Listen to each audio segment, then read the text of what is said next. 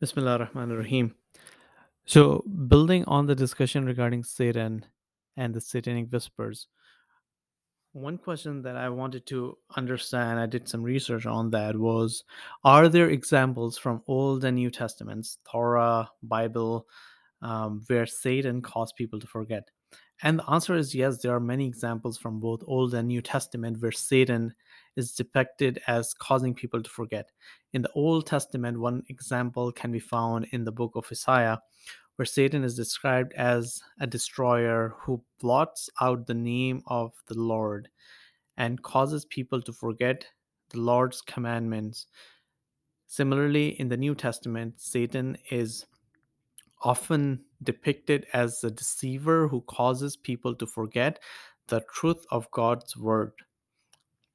And in other places, um, it's mentioned that Paul writes that Satan has blinded the minds of the unbelievers to keep them from seeing the light of the gospel of the glory of Christ, who is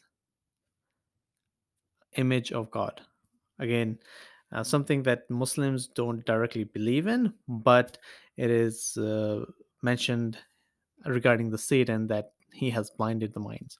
Another example is the book of Genesis, where Satan is the form of a serpent, causes Eve, Hawa, to forget what God, Allah, had commanded, and causes her to eat the forbidden fruit.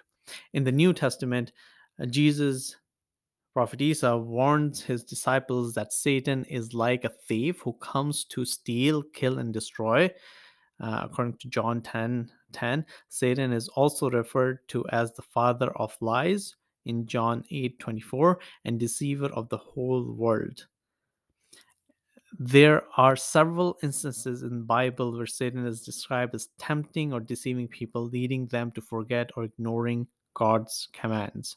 One example, as we talked about earlier, but in detail, is the example in the book of Genesis where Satan is in the form of a serpent, tempts Eve to eat the forbidden fruit from the tree of knowledge of God, of good and evil. He tells her that if she eats the fruit, she will not surely die, but will instead be like God, knowing good and evil.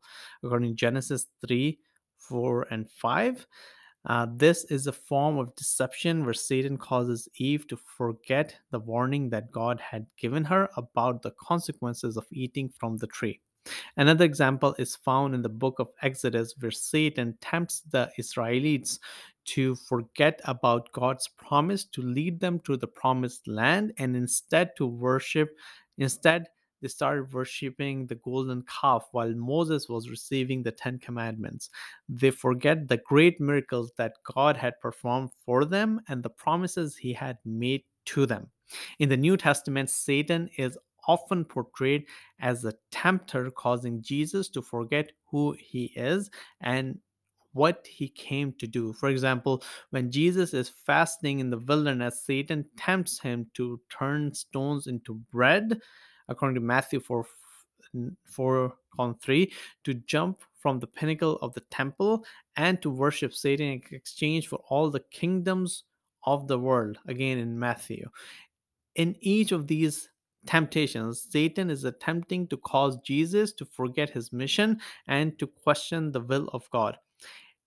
Therefore, it is important to know that Satan is not it's it's Satan is always here, but we should also note that Satan is not all powerful, but a deceiver and a tempter. The Bible teaches that we have the power and the free will to resist Satan's temptations and deceits and the and to remain steadfast in our faith.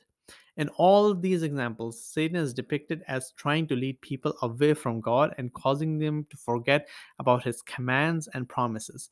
This is very much similar to what the message is from the Quran because the God is the same God, Satan is the same Satan, known as Shaitan and Iblis in Quran.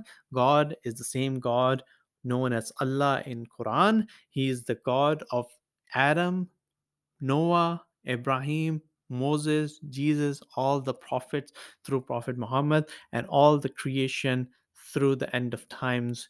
So we need to be cautious of this person, this entity, Satan, because deceiving forgetfulness causing all of these problems is something that he or she or it is really good at and we should be always self-conscious because it has done that to many of the people before us and will do that for many of the people after us.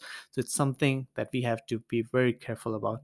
We're going to continue about this from a quranic perspective about the deception of satan in quran